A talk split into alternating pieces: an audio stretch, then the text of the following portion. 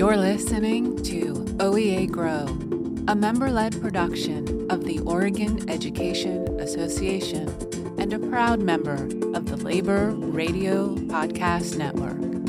In this very special bonus episode, we hear from educators in the Portland Association of Teachers who are on the cusp of the first ever strike in PAT history.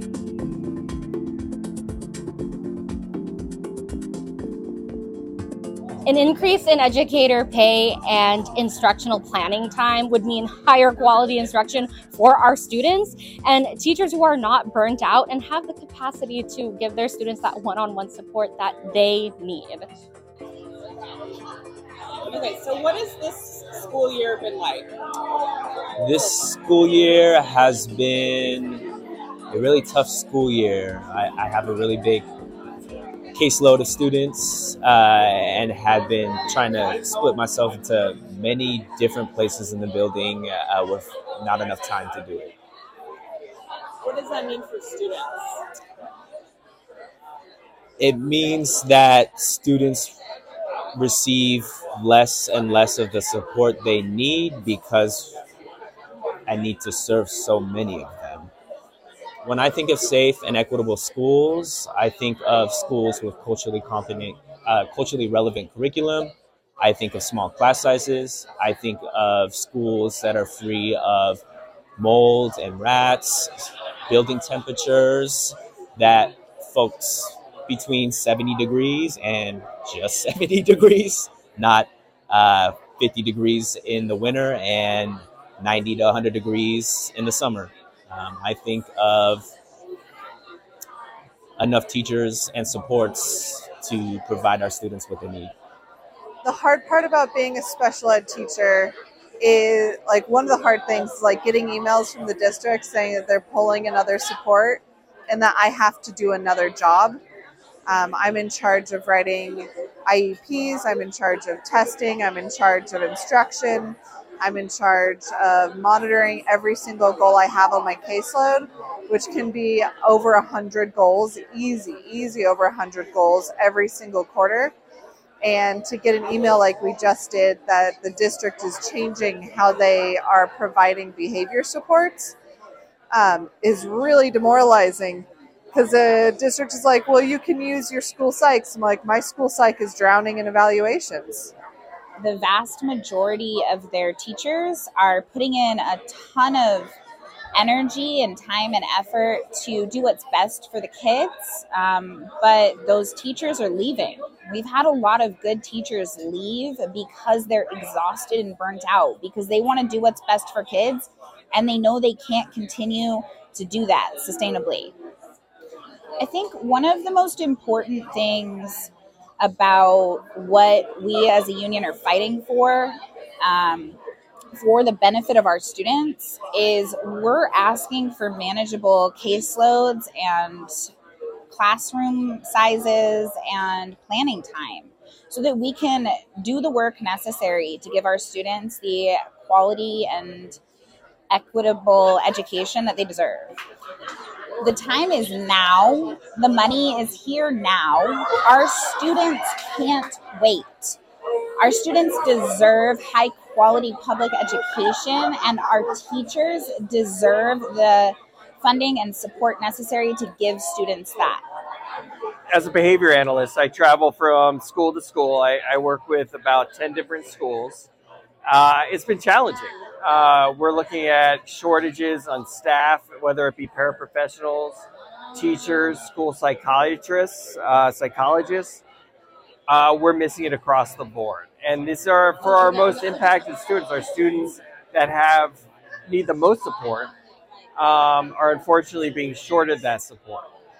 So it's been really heartbreaking to see. It, it doesn't matter what school you're in, it doesn't matter the socioeconomic situation or location. Everybody has the support they need in order to succeed in school. And that should be for every student, every school, every time, every day. And we're not seeing that right now. And it's a tragedy. It's tragic that we're letting our most in need students down at this time when they need us the most. working with students who are medically fragile. They're and working with students who are in a self contained classroom. They've never had enough staff or enough services to provide all their needs. It's like constantly like a safety issue within our building, um, as well as like me as the teacher not getting planning time or time to do my IEPs because I don't want to leave my my students without you know proper supports for them to be safe at school. Um, and I've had like a constant rotation of paraeducators in my classroom and typically am understaffed probably at all times. And one of those reasons is because, you know, our paraeducators aren't paid enough to do the job that our district management is requiring them to do. Um, and like a lot of them have second jobs, or a lot of them are um, just barely making money to pay the rent. And so there aren't a lot of qualified people who are getting into those positions. So it's like a constant, constant rotating door, which is, you know, bad for our students. And it's not their fault. It's, you know, management's decisions on not paying them enough money. My name is Nadia, and I have four PPS students uh, kindergarten, sixth grade, seventh grade, and a ninth grader and they've been in school for 11 plus years now, starting even in Head Start. And what I have noticed going through maybe four schools at this point in PPS is that there has always been a need for more more teachers, more mental health supports, more electives like music, PE. And as a parent, it has been hard to start each school year with hope, knowing that a lot of what my children deserve, they won't they won't be able to have those opportunities and neither will their classmates. So I'm always going to make sure that I support teachers because teachers are the ones who take care of my four babies every day.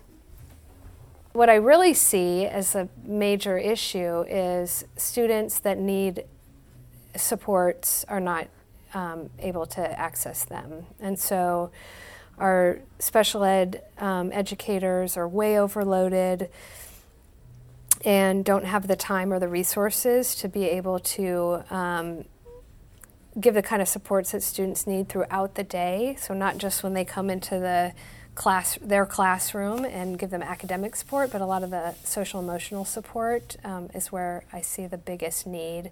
So we have students who are causing room clears, who are having meltdowns, who are running, trying to leave the building. And what we see is then the special educator is taken from her classroom to sort of do triage, as well as the principal and the counselor. So um, instead of these students having built into their day the support that they need throughout the day, it just seems like putting out fires constantly, um, and that that isn't like helping these students gain the skills that they need to regulate. It's not helping um, all the students that aren't getting served because the adults are taken away from their other uh, other aspects of their job.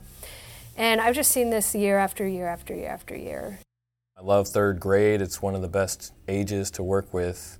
Um, this year I've just noticed, and since COVID, I've noticed in general an increase in trauma related needs for my students. And this year, no exception to that. It's definitely the most amount of supports that I've felt as a teacher. Um, just a lot. Um, there's a lot that, that, that my students need that they're not receiving that uh, I would love to see with, with having more, you know, whether that be paraeducators or special education services, mental health specialists um, in the school, I think would just do a lot to serve my students better and would help me as well as, an, as a teacher to, you know, teach the curriculum and be able to focus on that um, more than I can right now with a lot of the, the needs that my students have. You know, they can't get to the some of the academic stuff when their other needs are not being met. I'm also worried about the safety um, in our classrooms because with these larger sizes, the students' needs aren't being met, and um, safety is a concern, especially since we don't have enough funding for our para educators and supports for our special ed um, staff um, and our students there. Um, I'm, as a teacher myself, I had an incident happen last year where I was punched by um, a student who uh, was nonverbal, needed that extra support. We had a really disruptive day, and um, it, it wasn't on him, it was on the situation at hand. Um, unfortunately, I'm still working through post concussive issues, and um, you know, for me, my main thing as an educator is to be there for my kids, and um, it's, it's, it's a challenge. It's a real challenge. Hi, my name is Tiffany Koyama Lane. My pronouns are she, her. I teach third grade in Southeast Portland, and I have for the past couple years been helping as the lead external organizer. So was the point person for helping organize connections with other unions and ptas and folks not internally not necessarily members but externally. And since june we have pivoted and combined internal external organizing to focus on our cat team our contract action team that's what I've been helping with. And I'm a picket captain, zone zone captain with you two. Yeah, my name's Chris Schweitzer. I'm a chemistry teacher at Roosevelt High School in the St. John's neighborhood of Portland. I've been an organizer with PAT for the last three years, and for the last two, I've been the head building rep at my site. And my current role in our strike buildup is a zone captain. So I support schools throughout the southeast, the northeast, and the north in our uh, zone five. My name is Rachel Haynes. I am a fifth grade teacher at Glencoe Elementary. My pronouns are she, her. And I have done a lot of different um, roles. I've had a, lot of different roles at PAT in the last 10 years, um, from building rep to uh, zone uh, organizer during our last strike buildup, um, executive board, been on some committees, and now I'm mostly doing um, communications and I'm my building cat um, captain and um, all around what can I do at PAT? I want to help kind of person. I'm going to give a little background to our particular issues with school funding in Oregon. So, in the 90s, anti tax activists successfully passed ballot measures that transformed public school funding, making it dependent on state general revenues. So, it was controlled by the legislature rather than locally. And then in 1990, Measure 5 was passed, which capped property taxes that were dedicated for school funding. In 96, Measure 25 passed, which required a supermajority for any new revenue, which is why it's so difficult to change tax laws here in Oregon. Then in 1997, Measure 50 passed, which reduced property taxes and limited their future growth.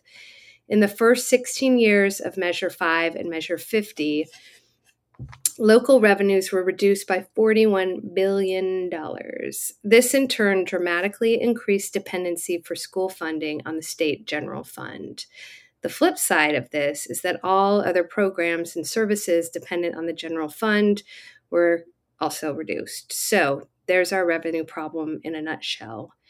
Now, in 1999, the state created the Quality Education Model, or QEM, and the QEM looked at latest research and data in order to recommend practices and the level of funding required to meet Oregon's educational goals. Shortly after, in 2000, an Oregon state constitutional amendment was passed that requires the state to fund public education. It also requires an annual report detailing whether or not the legislature has funded the QEM. Spoiler alert, it never has. The funding gap has been between 24% to 38% every year since the QEM was created. So, Oregon has underfunded education for over 30 years, and at the same time, funding for our social safety net has shrunk. We all know that poverty, housing insecurity, homelessness, trauma, substance abuse, and mental health issues impact students and their ability to learn and stay in school. These issues are becoming more and more common. This convergence of crises has put an immense strain on our educational system. But rather than investing in more teachers, mental health supports, and class size caps, PPS spends money on middle management and contracts with for profit corporations that offer reforms to purportedly improve outcomes. People need to understand that the narrative that teachers and schools are failing props up a billion dollar industry. Public dollars are given to private entities, which diverts money away from direct services to kids. Pair that with the cries of austerity. PPS continually says they can't afford to pay all of their employees a living wage or lower class sizes, but they can give senior management raises and pay consultants to look at the results of years of disinvestment and blame teachers rather than investing in direct support to students. Educators have been expected to do more with less for over 30 years. We've placed more and more on educators' shoulders with no relief in sight. At the last few years of the pandemic and further strain on the social safety net, and that brings us to this moment in time. Educators have had enough. With all that context, Tiffany, can you tell us why you're ready to strike? Sure. My big why is class sizes. That's the one that I've been talking about a lot. There's such a huge difference. So, Tiffany teach third grade at Sunnyside Environmental School. When I have 21 third graders, it's so much different from a year when I have 31 third graders. When I have 31, I there's physically not enough space in this old building in the old classroom that I'm in. Um, I'm squeezing kids in corners next to a bookshelf to make a little desk space. Kids are using the heater as a desk space. There are just too many bodies in the room. It also is so detrimental to the kids because they each get a little bit less of me and also their caregivers. But actually, over the last week, I've been thinking a lot about mice because my students found one and brought me over to one at school the other day, a little dead one. And so, as many people might know, we are fighting for also better working conditions, which also are student learning conditions. So, working in a classroom that's no colder than 60 degrees, hotter than 80 degrees, mice and mold free classrooms.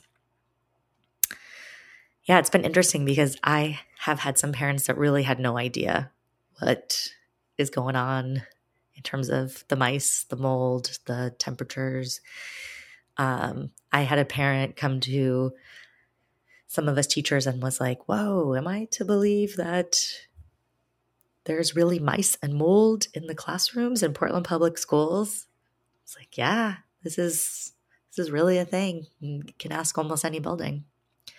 And those uh do you all have this the tiles on the ceiling that fall down? Yeah. Yes. I see Rachel nodding her head. Yeah. How about you, Chris? What's your why? Yeah, so um, for me, I'm a newer educator. I've made it to my fifth year in the profession. Uh, the first year, my first full time year of teaching, um, as an employee of PPS was the year we shut down with COVID. And, you know, I had big dreams going into the profession of being this amazing teacher. And, you know, I had such a great experience in grad school and student teaching. And I just thought I could make a, such a big impact on the world. And kind of the reality I came to um, at my school was that the Portland Public Schools District had spent millions of dollars to remodel this building, Roosevelt High School. Um, it was the first bond measure remodel high school in our city, and uh, they had done a really bad job. And uh, we, you know, I got there and teachers were sharing all these classrooms and I'm in all these different classrooms moving science materials around on a cart and you know there just wasn't time to like really meet my students needs. Um, you know the neighborhood i live in there's a lot of gun violence there's a lot of trauma a lot of poverty and i really want to take the time to meet my students needs give them the personal attention they deserve the kind of feedback uh, home communication and just with the level of like you know, with sharing classrooms, with the amount of bureaucratic hurdles we have to clear every day, which my colleagues who've been in the profession longer tell me did not used to exist. Um, it's just really hard and the lack of support from administrators. So, you know, I was just really disheartened um, my first couple years of teaching. And uh, yeah, I've just found the only way that things have improved for me is to really try to to fight back with my colleagues collectively and that's kind of my why is it's the only thing i've seen that actually makes it better. Um yeah what about you rachel? What's your why for why you're ready to strike? Um you know there's so many things but uh probably the first one i can think of is special education. I started my career as a special education teacher um, 15 years ago, and I only lasted three years um, because it was so challenging and difficult, and so much paperwork and meetings, and then um, very little support for what we do in the classroom working with students. And um, I've just found that you know it's just getting sort of worse and worse in terms of like support for special educators um, and being able to meet the needs of their students. And I feel like the district is just doing this haphazard um, inclusion model, but it's not true inclusion, um, which requires supports for the students. So they're not just sort of thrown in the deep end in the cl- in the classroom without any of the supports that they need and that are they're legally um, uh, supposed to get on their um, in, individualized education plan.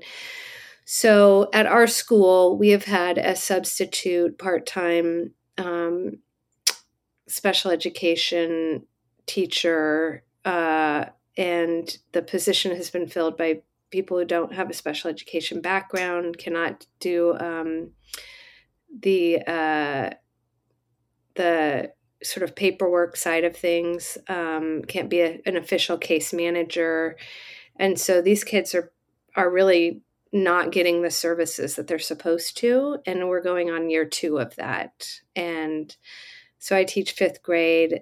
These are fifth graders in my class, and and um, the other fifth grade class, and that cohort. Um, has a lot of uh, a lot of need for more support and they went from three classrooms of around 20 to two classrooms of 30 and 31 um, and i i just i wish people could understand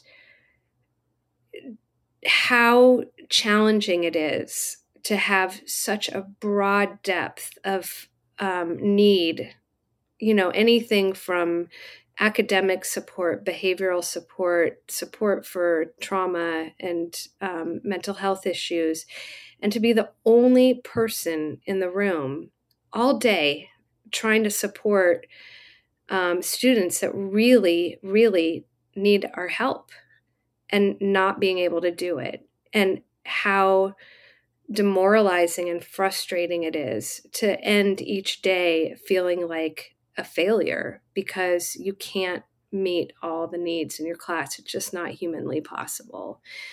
And so that's something I've grappled with before in the past, and I'm really grappling with this year. Um, and I just see so much um, trauma and and need in our schools, and it's just, you know, the the seems like the response from people in management is like, have you tried a check in, check out sheet?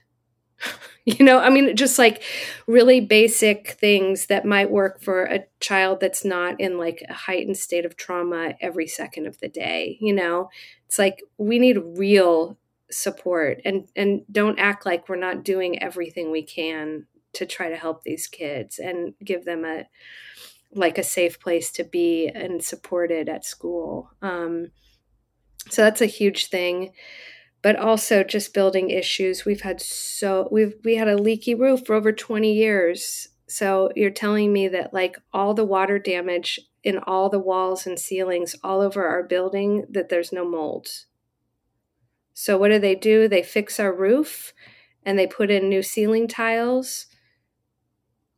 Where's the remediation, you know, of the mold Um, and just the basic disrepair of our buildings. What I just think about what message that sends to kids about their value and importance. Um, and, you know, there's all kinds of, uh, you know, messages in the surroundings that kids are in. And that message is really terrible. Okay, so we've shared about some um, of our personal why, which relates a lot to our platform. Um, it includes things like building conditions and class size um, and time to prepare. Tiffany, would you share a little bit more about um, our platform and also about bargaining for the common good? Absolutely. I'm really passionate about our platform because we have used this bargaining strategy bargaining for the common good, where members and other unions and community members, parents, we're all demanding this change together. And it's change that benefits not just educators and what you might think of when you think of a teacher's bargaining for a contract, thinking just about wages, but we're really thinking about students and the community as a whole. We started about a year ago holding community listening sessions where we listen to other union members from other important unions that we coalition build with and also caregivers to hear what are things that they love about their school now and what are some things they'd like to see changed. And so our our platform came out of that work.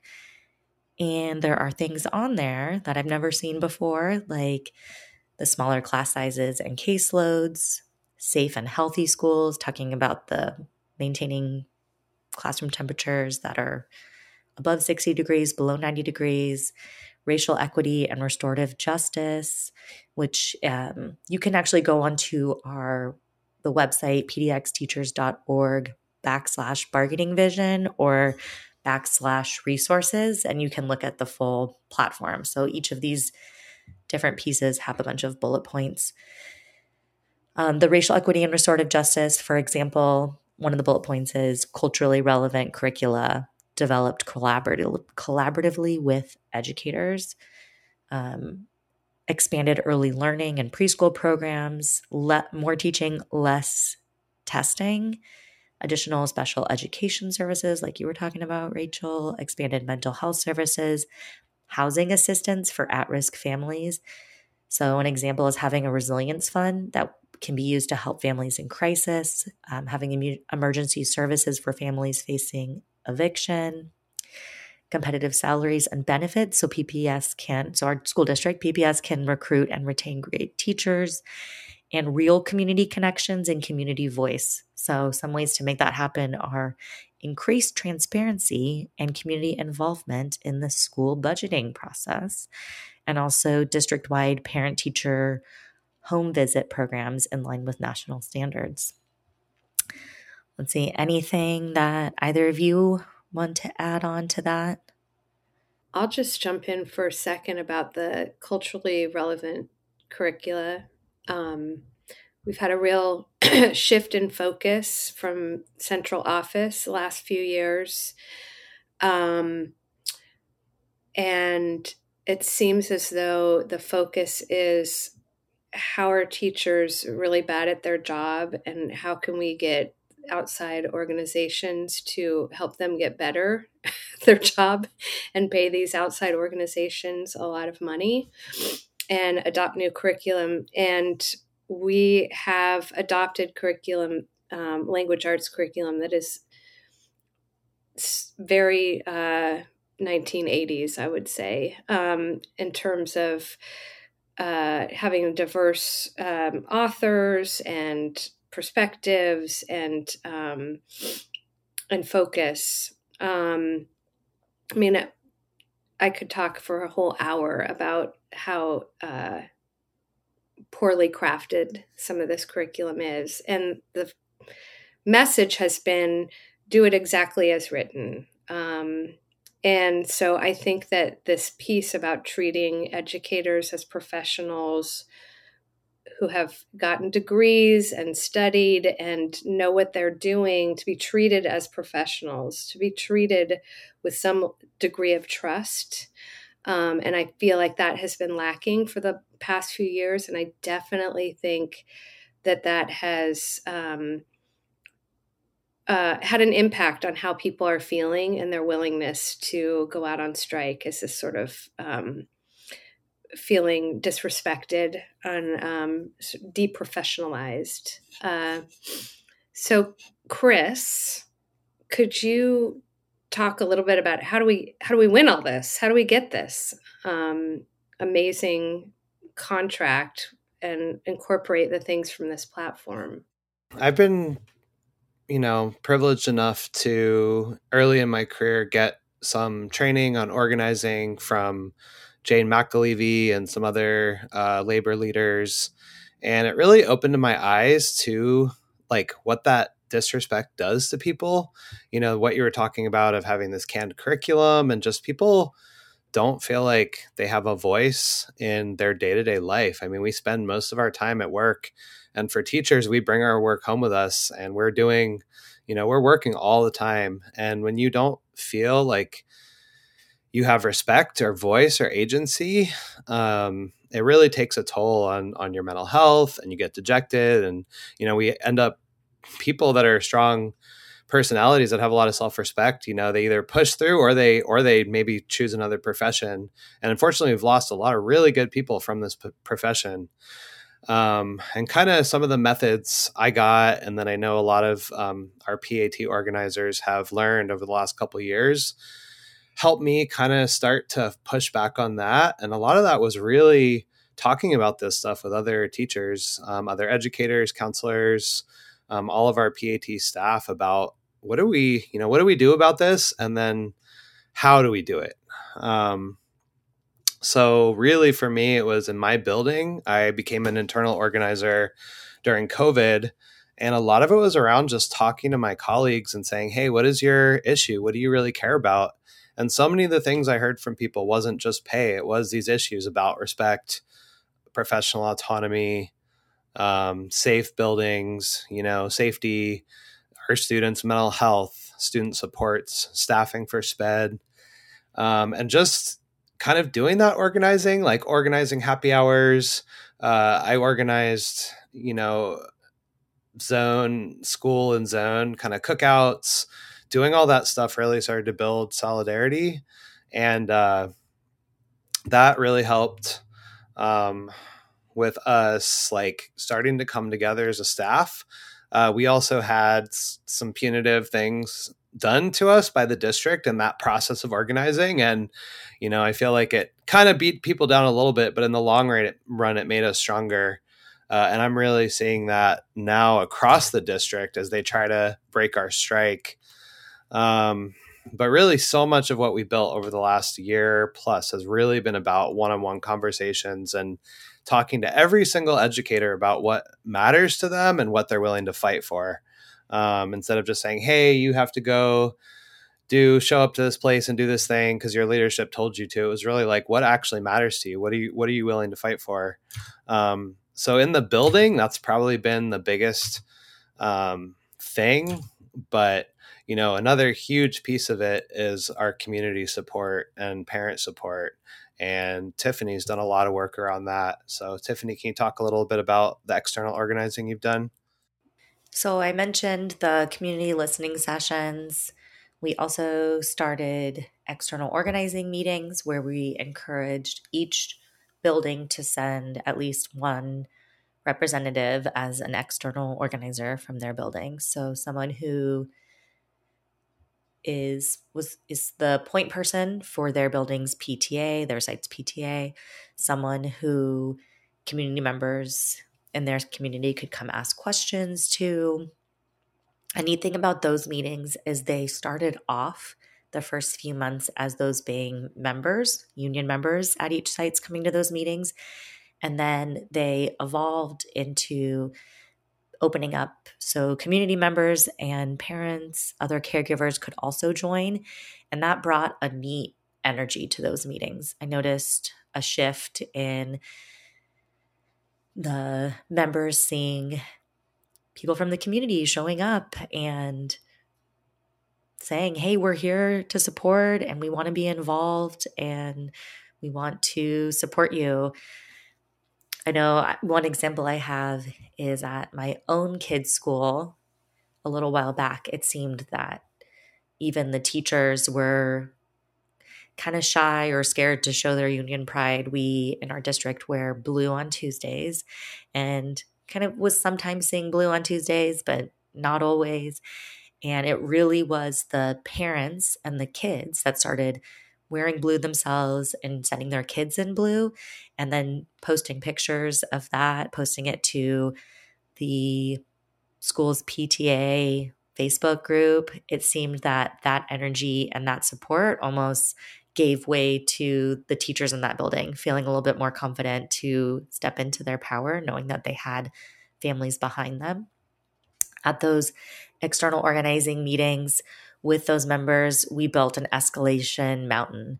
So we knew that we were um, at that point about to start bargaining, and we're thinking about okay, what are all the things that we need to do to with our with the community to build power if it needs if it gets to the point where we do have to strike which we do that's where we're at right now what are the things that we have to do along the way? So they helped build that mountain and decide okay what are some of the things that are some smaller asks? Maybe um, just resharing some some news on what's going on with bargaining sharing that um, what what teachers are fighting for just doing that sharing that on social media. And maybe the next step is um, flyering at your site what the bargaining platform is what teachers are asking for. And maybe the ne- another step is, hey, can you get some family mem- families, uh, community members to go to a different site, maybe not their kid site, but another site and flyer. So, so helping them see the progression. Um, we knew that we had to organize around communicating with our families and community members. So right away, we started posting QR codes so people could sign up for an email list serve that had other supportive community members that we could email because our superintendent has a lot of power in just being able to click a button and have access to every parent's inbox. And so we have pushed back by investing in social our social media and also building up that email list serve of supporters. And another form of communication has been that flyering. I remember a year ago it was kind of just me and one other person on who's on staff at PAT just going to some different sites in the morning and doing flyering. And now we have at this point um, community members that are doing all of that and they have set it up where once a week they know where to pick up the flyers. It's um, at a central location. It's actually not at our union hall. Um, they can get it there, or they can get it at, at another location. And each school has a couple community members that have chosen that to be their school, and they go there once a week, either at pickup or drop off, and they do some flyering and are literally putting papers in um, the hands of caregivers.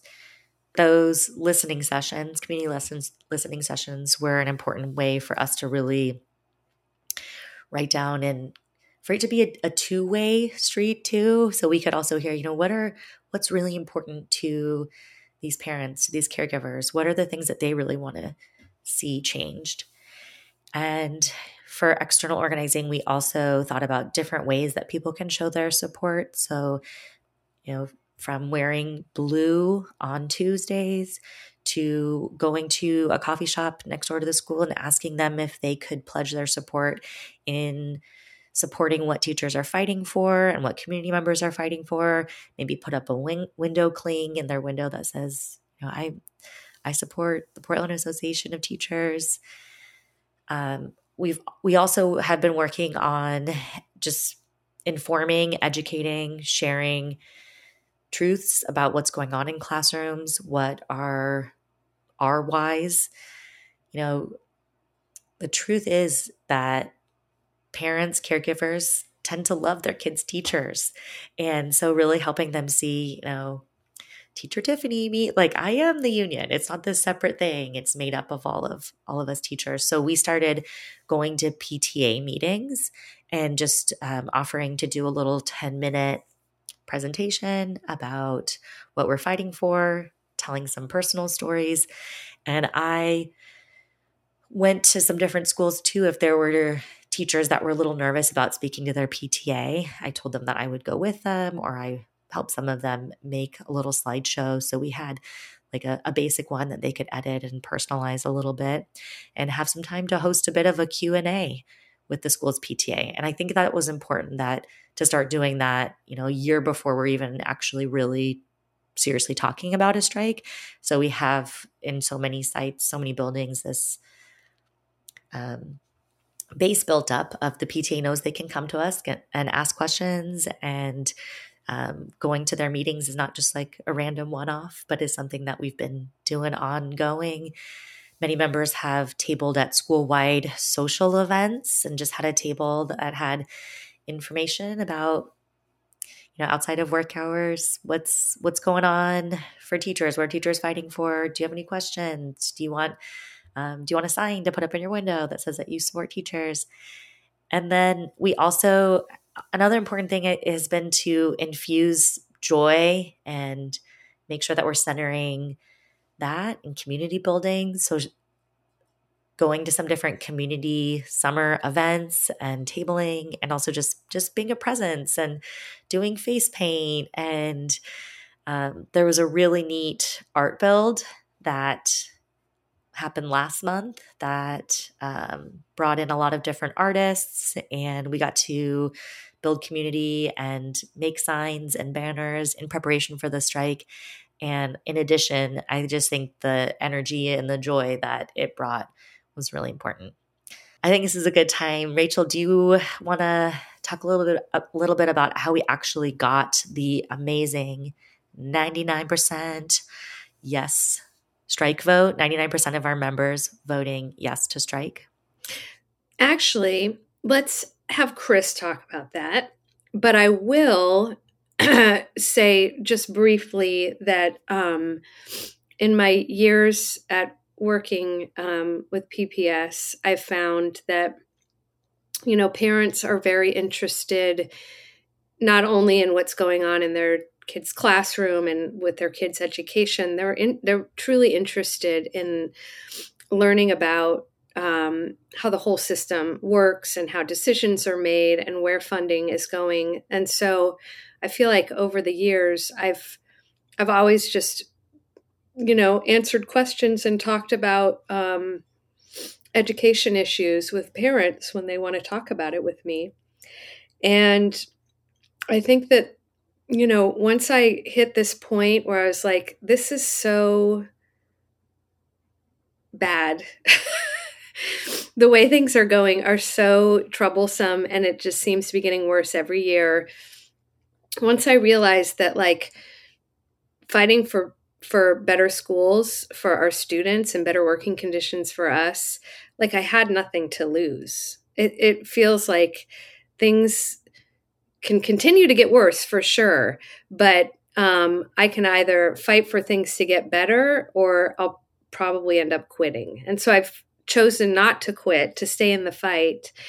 And the thing, uh, one thing that makes a huge difference, not only like the, um, you know, my union brothers and sisters and like working together, but it really is making these connections with families and helping families see their, um, strength and power that they have to organize and fight for changes in their school and in the public school system more broadly.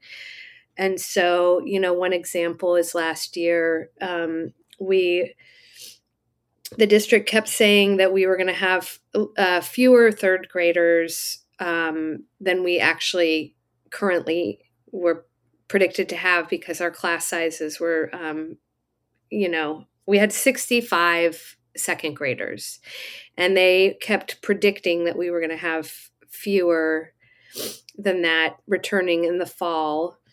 Um, and so they cut one of our teaching positions for third grade.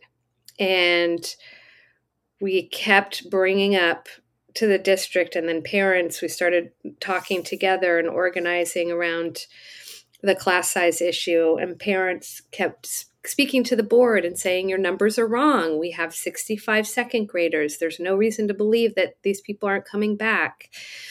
And we are going to have huge class sizes. And they refused to replace that um, cut position. We started the fall. And out in the spring, they said, you know, if you have, if you hit the threshold of 33 kids in each third grade class, you'll get another teacher. And so the fall comes, there's 33 students in each class, and they say, no, no, you have to hit 34 to trigger. And then one class hits 34, and then they're like, well, it's not like an, a given. It's just like if we can do it, and we can't. So you're going to have huge class sizes, even though we said you weren't, and you told us you were. And so that's that.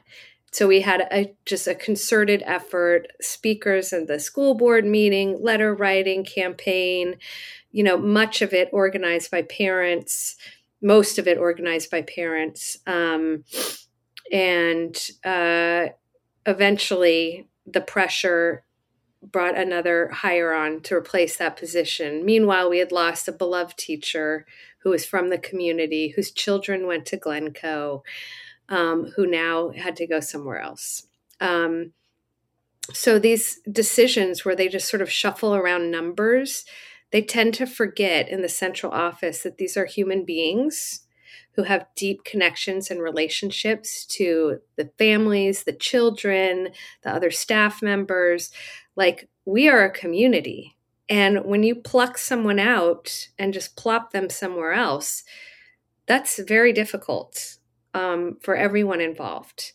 And then the disruption of in the fall taking two classes and then dividing them into three after they'd been together for a month in two classes. So that disruption also hugely impacted the children who now were being shuffled around into three classrooms. So all this to say is I feel like there is such a dehumanizing effect of um, just looking at numbers without thinking about the humans involved.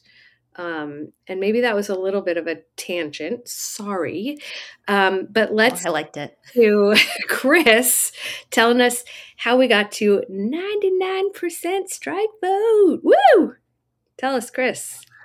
Yeah. And I mean, gosh, I think about both of those things so much of like the dehumanization and then trying to find the joy and i think that actually is how we how we got there you know in a nutshell is people were just fed up and we found uh, educators in portland organizers found through organizing they actually could regain some power and agency uh, and it, it, actually feels really good when you do it but you know there are some kind of nuts and bolts methods uh, we used here throughout this campaign that were different from what we've done before at PAT.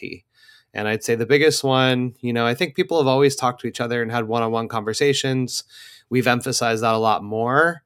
But what we've really started to do now are things called structure tests, which is where you are being a little more systematic in your collective action in a way that allows you to build that escalation mountain that Tiffany was talking about. So, you know, we started off uh, when all that that parent organizing was going on in the listening sessions within the schools. We moved bargaining surveys on paper to every site in the district. And I wasn't as heavily involved with the district wide organizing at that time, but I moved those surveys through my school. And, you know, we looked at the numbers, those were hand counted. And, you know, I think it came back something like 70% of people filled it out, which is actually pretty good to start. And from there, we did a series of structure tests that were actually trackable. So after the surveys and the listening sessions allowed the bargaining team to really build up the platform that we were talking about in the beginning, finding the issues that really mattered to educators and families, uh, we put that campaign on a poster, a big, beautiful poster board. Um, and each site got their own poster board. And we asked me- all members of our union at each site to sign it. And that really started to identify kind of like which sites were strong, which sites were weak, um, and kind of allowed organizers to start dialing in on where do we need to focus. In the spring, we kind of retooled our organizing structure into something called a contract action team, which has been really effective in other big cities around the country, um, not just in teacher unions, but lots of different kinds of unions um, to to win together um, you know kind of using the energy of that that act- action around the campaign poster and even seeing all those posters get put in the bargaining session around the district management and them having to look at how many educators they were kind of staring down as they bargained. Um, we formed our contract action team and we did a structure test in the spring where we really honed in on having a one-on-one conversation with every educator in the district about what issue they're really willing to fight for. And that was the first time we really put out the word strike to all the educators because it said I will take action up to and including voting to authorize a strike. And that was a big test for a lot of people and uh, it gave us a lot of information you know i had people i talked i had long conversations with them and they were like this word scares me you know um, and that just kind of let us know like where people were at. Like these are kind of like if you're a teacher listening to this these were like our formative assessments uh, for that that final summative assessment which is uh, going out on the picket line. Uh, and then this fall you know we saw we really increased our organizing capacity as we got kind of towards our timeline uh, our legal timeline of being allowed to strike and we did something called Strike School, where we brought organizers from around the district together on the coast to kind of get training, celebrate. And we moved strike pledge petitions after that, and we turned them around in a week. Whereas before, you know, it was taking multiple weeks to get 70%. We're over 90% in four days. And I think from there, we kind of knew we were ready to go. And, you know, the strike vote kind of was easier at that point because we had done the work. You know, we had laid down all that that organizing, and uh, yeah, I mean, I think that's how we got there. I'm curious what what you two think. Like, what what was that like for you? Just the last couple weeks of leading up into the strike vote. I know something that has felt really important has just been being in spaces with a lot of other members and feeling that energy of we're in this together and we have we're taking we're taking this power back that's been taking taken away um, feeling empowered um,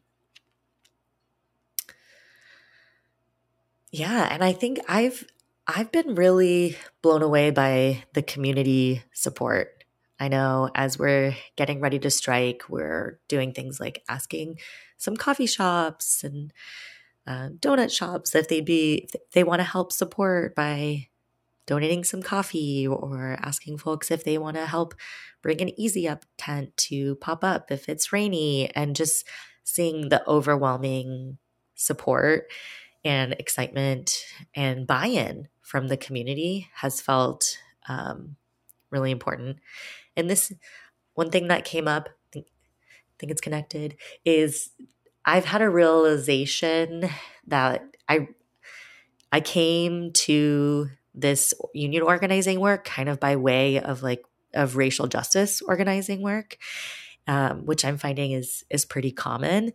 Um, but I'm really seeing how so much of that is intertwined, especially as I look at our bargaining platform and I look at the values of our current leadership with our union. Um, it's just been neat to feel like both of those things are intertwined. Do you want to add anything, Rachel? It's been so amazing and exciting um, to feel like we're so unified behind these like transformational changes that are going to really impact you know the district for potentially for decades um, and that we could be like winning things that could immediately um, impact students lives for the better. Um, giving them more attention more support um, and really thinking about you know again like we we want to center our students as as human beings and individuals. They're not just numbers they're not just a test score it's not just a class of 30 it's like every child in that class is somebody that i care about and want to nurture their um, their growth and their learning and so it feels very exciting that we could win things that could really help us do that. And, you know, I think there, people don't stay in this profession um, because they're getting, you know, a great paycheck and a big pat on the head or whatever. You know, like we're in this because we really care about the the about public education as a as a, a something that's important in the in society. It has an important function um, as a place of like liberation and giving students the tools to be like independent, resourceful, you know, adults in the world that can actually pursue things that they care about and that are meaningful to them. So I'm just you know, very excited about that. I am wondering if you all have had your students talking about the strike. Has it been coming up? Yeah. So at my school, uh, I'm a high school teacher, and a lot of my students work um, and they have to provide for their families already. You know, I wish they could focus full time on their studies, but that's just the reality we live in and you know they ask they've been asking me more and more. They were asking me last year but especially these last couple weeks what this is all about. And you know i tell them i'm fighting for them and not just like for them to have better schools but also just for them to have the power to do this in their own workplace. You know it's really important that they see adults in their life not just acting individualistically and looking out for themselves but acting collectively and seeing you know organizing what organizing can do um, and how transformative it can be. Um, you know i want my kids to i want them to have the protections of a union and if they don't i want them to organize one. You know i want them to be able to say i've had enough and walk off the job if their employer is abusing their rights. So they've been really supportive. Um, parents at the high school level have been super supportive but it's been great I feel like we've been educating each other. You know, the kids tell me so much stuff about their jobs and what it's like, and some of them already have union jobs, and uh, we have great talks about that. And yeah, it's been it's been a great way to connect with kids. I had a student, not in my class, but in the class next door. I don't know if I showed you all the these posters. Just made these little flyers and started putting them up all around the school that say things like give teachers what they need. PPS should care about the teachers and kids.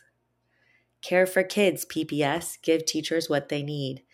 It's been neat because I can tell kids are having conversations at home. A lot of my students are saying, I feel mad that you have to strike just to get what you need to be to teach us.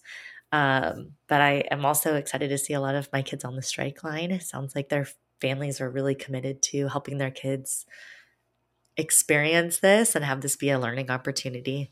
Is it coming up in your class at all, Rachel? Your fifth grade? Yeah. Um, this year? Yeah, we had a a community circle about it actually last week because I felt like it's weird to have this thing looming and not address it. Um, so I just asked them if they had questions or feelings about it, if they wanted to share, and they each, you know, went around and said if something if they wanted to. There, it was definitely like some kids had been talking at home because they were like, "It is a underpaid position in society and people don't respect teachers. And i mean it was like so clear that um, they were having conversations either their parents are teachers or no teachers and understand um, kind of the predicament. And then there were kids that were like i'm going to be uh, it'll be exciting to be out of school but i'll miss hanging out with my friends so a little bit more like a 10 year old's you know, take on it. But as far as families, I mean, we've had an amazing, amazing support from families. I mean, just so ready to do anything that we need, um, offering to come out on the picket line, like you said, like bring tables and pop ups and snacks and bring their their kids and uh, so it, that's been really um, amazing. And I feel like, you know, we've talked about this a lot, but parents know their kid's teacher and they know what conditions are like in the classroom, you know? So when PPS says things like, oh, our class sizes are so small, and you have parents whose kid is in a class of 30 or 35 kids or whatever, they know it's not true, you know? Yeah. And so the spin only goes so far you know it's like people who have the experience and know what is really happening in their school they can't be gaslit um, or you know they don't they, they you can't the propaganda doesn't work on them um, yeah. but uh, we should talk a little i mean i'm interested to know um, you talked about this a bit Tiffany, about um, our leadership and PAT. And um, I just want to say that, like, I've been so impressed and um, thankful, grateful for their leadership, Angela and Jackie, um, and the executive board, all the elected leadership, really. But like the tone, the kind of um, you know bold asks and helping us understand our power our power to to organize in our buildings like chris was talking about our power to have conversations with other unions and and community members and really this idea that strike is not a a dirty word that should never be uttered it's something that we should always be prepared to be able to use. We should always be strike ready. We should always be communicating and having the organizational structure to be able to make very bold demands on behalf of our students and on behalf of our profession. And um, so I really appreciate that from the get go of their um, their term, they they haven't been afraid to have that organizing focus and that um, strike ready focus and um, and just the amount of sort of openness and trust and democratization of the union and really allowing members to feel their power and organize about specific things that, you know to their building with the members in their building. Like everybody's issues aren't exactly the same. And we don't need to wait for someone to give us permission in the PAT office to try to improve the conditions in our building and with our coworkers. And sort of trusting us that we know what's right for organizing in our own building. And also how do we bring all these people together to sort of coalesce under these unified ideas and like giving people the voice to say what's important to them and that helping to shape the bargaining platform um, what do you what is your sort of take on um, on sort of just the way our union feels right now. I second all of that. Um, Angela and Jackie have been incredible at demystifying this work and sharing a lot of knowledge, um, sharing skills, teaching others how to do this work. It's not like they're the only ones that can do things. They are really committed to sharing the knowledge, the basically the opposite of power hoarding, um, are very into empowering new leaders to step up, join this work. I have seen them multiple times. You know, people are excited about an idea and they're like, "We, the union should do this," and they're like, "Okay, well, yeah, you're you're the union, so like, do you want to help out with that?" Um, and it's been neat to see people be pulled into this work that haven't been before, or people who are just like reinvigorated and re-energized to jump into this work now. Um, and also very specific support around supporting new leaders of color. Angel and Jackie brought together a group of um, women of color who are leaders in PAT, and we did some work together. I'm a mixed race Asian woman, and it was really powerful just to be vulnerable and, um, you know, learn that I'm not the only one that feels like maybe I have imposter syndrome sometimes. Um, yeah so their their trust in members to make decisions to lead really making space for different members passions and skills and for this feeling of like oh there's room for everyone here at the table. Like there's it's not there's not a scarcity mindset. Um i really feel that's it that's where we are right now. Chris do you want to add on to where you feel we are now? Yeah i mean i feel all that so much about elevating new leaders and really just broadening our base, like broadening our base and finding those people that have skills and giving them the support they need to bring them up. And, you know, I'm thinking a lot about, you know, we're obviously about to go out on the picket line unless a, a contract is settled or a TA is tentative agreement is reached in the next day or two here. But beyond that, just how much power has been built at PAT, you know, I really hope beyond our membership, we're finding those same people helping support those other those same people in other locals and making this a statewide movement, you know, throughout OEA and AFT and, you know, even outside of education. Um, because, you know, they, we know at our end, they, our team has done a lot of research about the money and how there actually is a lot of money um, in the PPS district.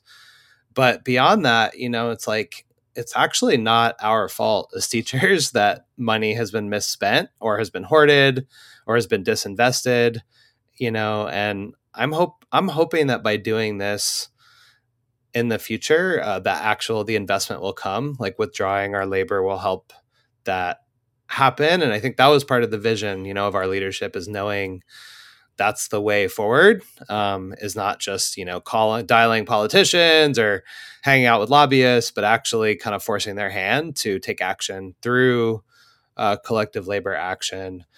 So yeah i'm super excited about where we're going and uh, i really hope if this strike happens it'll be kind of a wake-up call for salem our state capital and uh, also for other unions that you can do this you know? Um, come hang out with us at, at in Portland, you know, or maybe we'll come visit you and you know, we hopefully we can all be sharing skills and and helping each other out to uh to to make this happen across the state.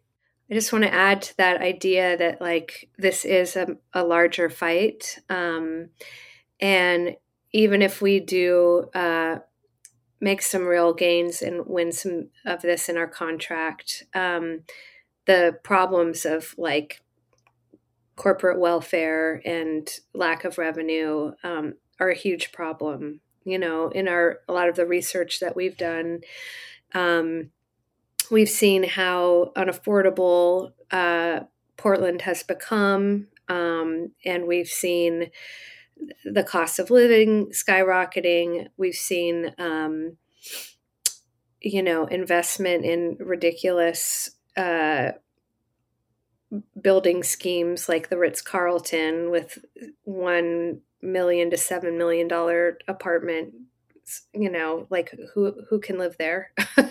And how is that uh, addressing our just like huge uh, crisis with um, home homelessness and uh, housing insecurity?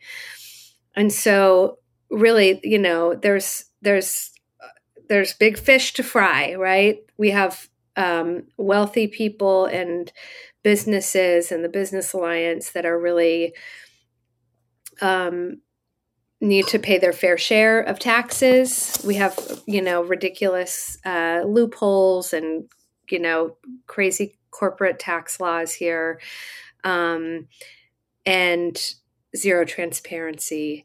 So we have a lot of things that we can change that will dramatically improve the lives of our um, of everybody in our community. I mean, we think about you know some of the things we talked about earlier in the beginning about the social safety net and how you know now we're vying we're all vying for the same pot of money right? And yet this is money that's from us the taxpayers right?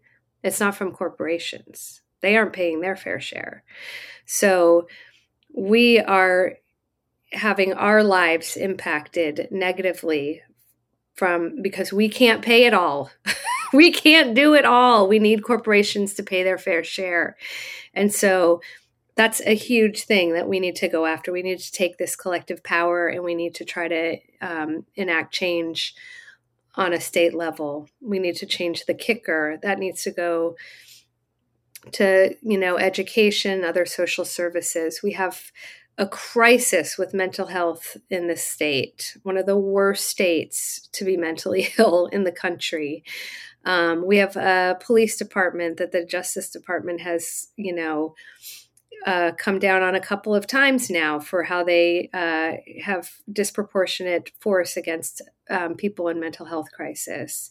So these problems are not going to be fixed by this contract, right? These are bigger, uh, bigger systemic issues that need to be addressed. And but what I think we're seeing is our collective power and the kinds of relationships and connections we're building with other unions and seeing our that we have way more in common in our fight for what we need and what's going to make society a place where everybody can thrive, you know, a place that isn't the scarcity mindset.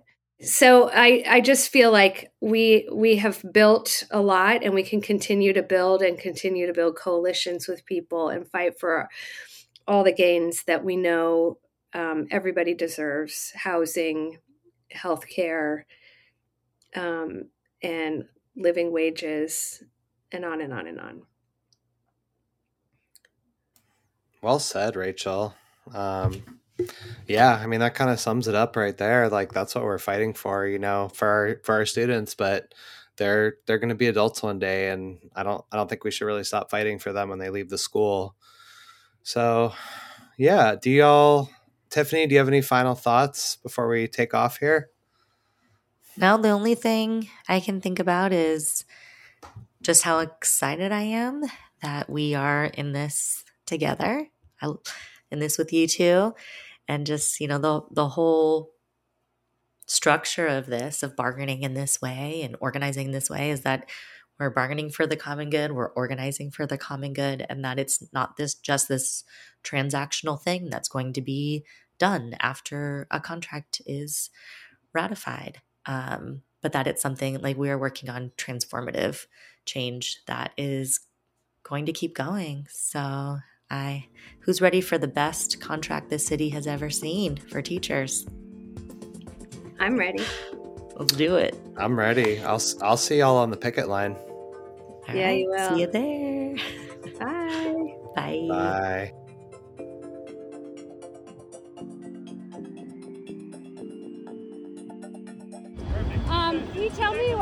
Here today? Why you're strike ready? Uh, absolutely. Uh, I want safe schools for our kids. I want them to have classrooms that are not 30 plus students in a classroom with a teacher who can't afford to live in their community. I remember the thrill of seeing my teachers in the wild when I was a kid, right? You see them in the store, you see them on the street. Our our kids don't have that thrill because our teachers can't afford to live in the communities and they teach. I want our schools to be vermin free. Is that so much to ask? It shouldn't be, but evidently it is. I want our kids to not boil in the summer and freeze in the winter. I want them to be comfortable and it be in classes that are fully staffed, have all the mental health supports they need to grow up to be the wonderful Portlanders that we know they're going to be. So, why are you out here ready to strike? We need safe schools. We're, we're here for the kids. I want to do the best I can to meet their needs, and our caseloads are unfeasible. Like what the district is asking from us, it's not okay. I don't have enough plan time. I don't have enough resources. It's not safe. I'm exhausted, and I just I want the best for our students. They deserve us, you know, to be ready. They deserve resources. They show up every day. We also need to show up every day, ready to serve them. So, uh, why are you out here ready to strike? I'm here to strike because our elementary schools and middle schools are overcrowded. There should not be 33 kids in a kindergarten or first grade class, ever. And it's just across the board what's happening in our district, and it's unacceptable.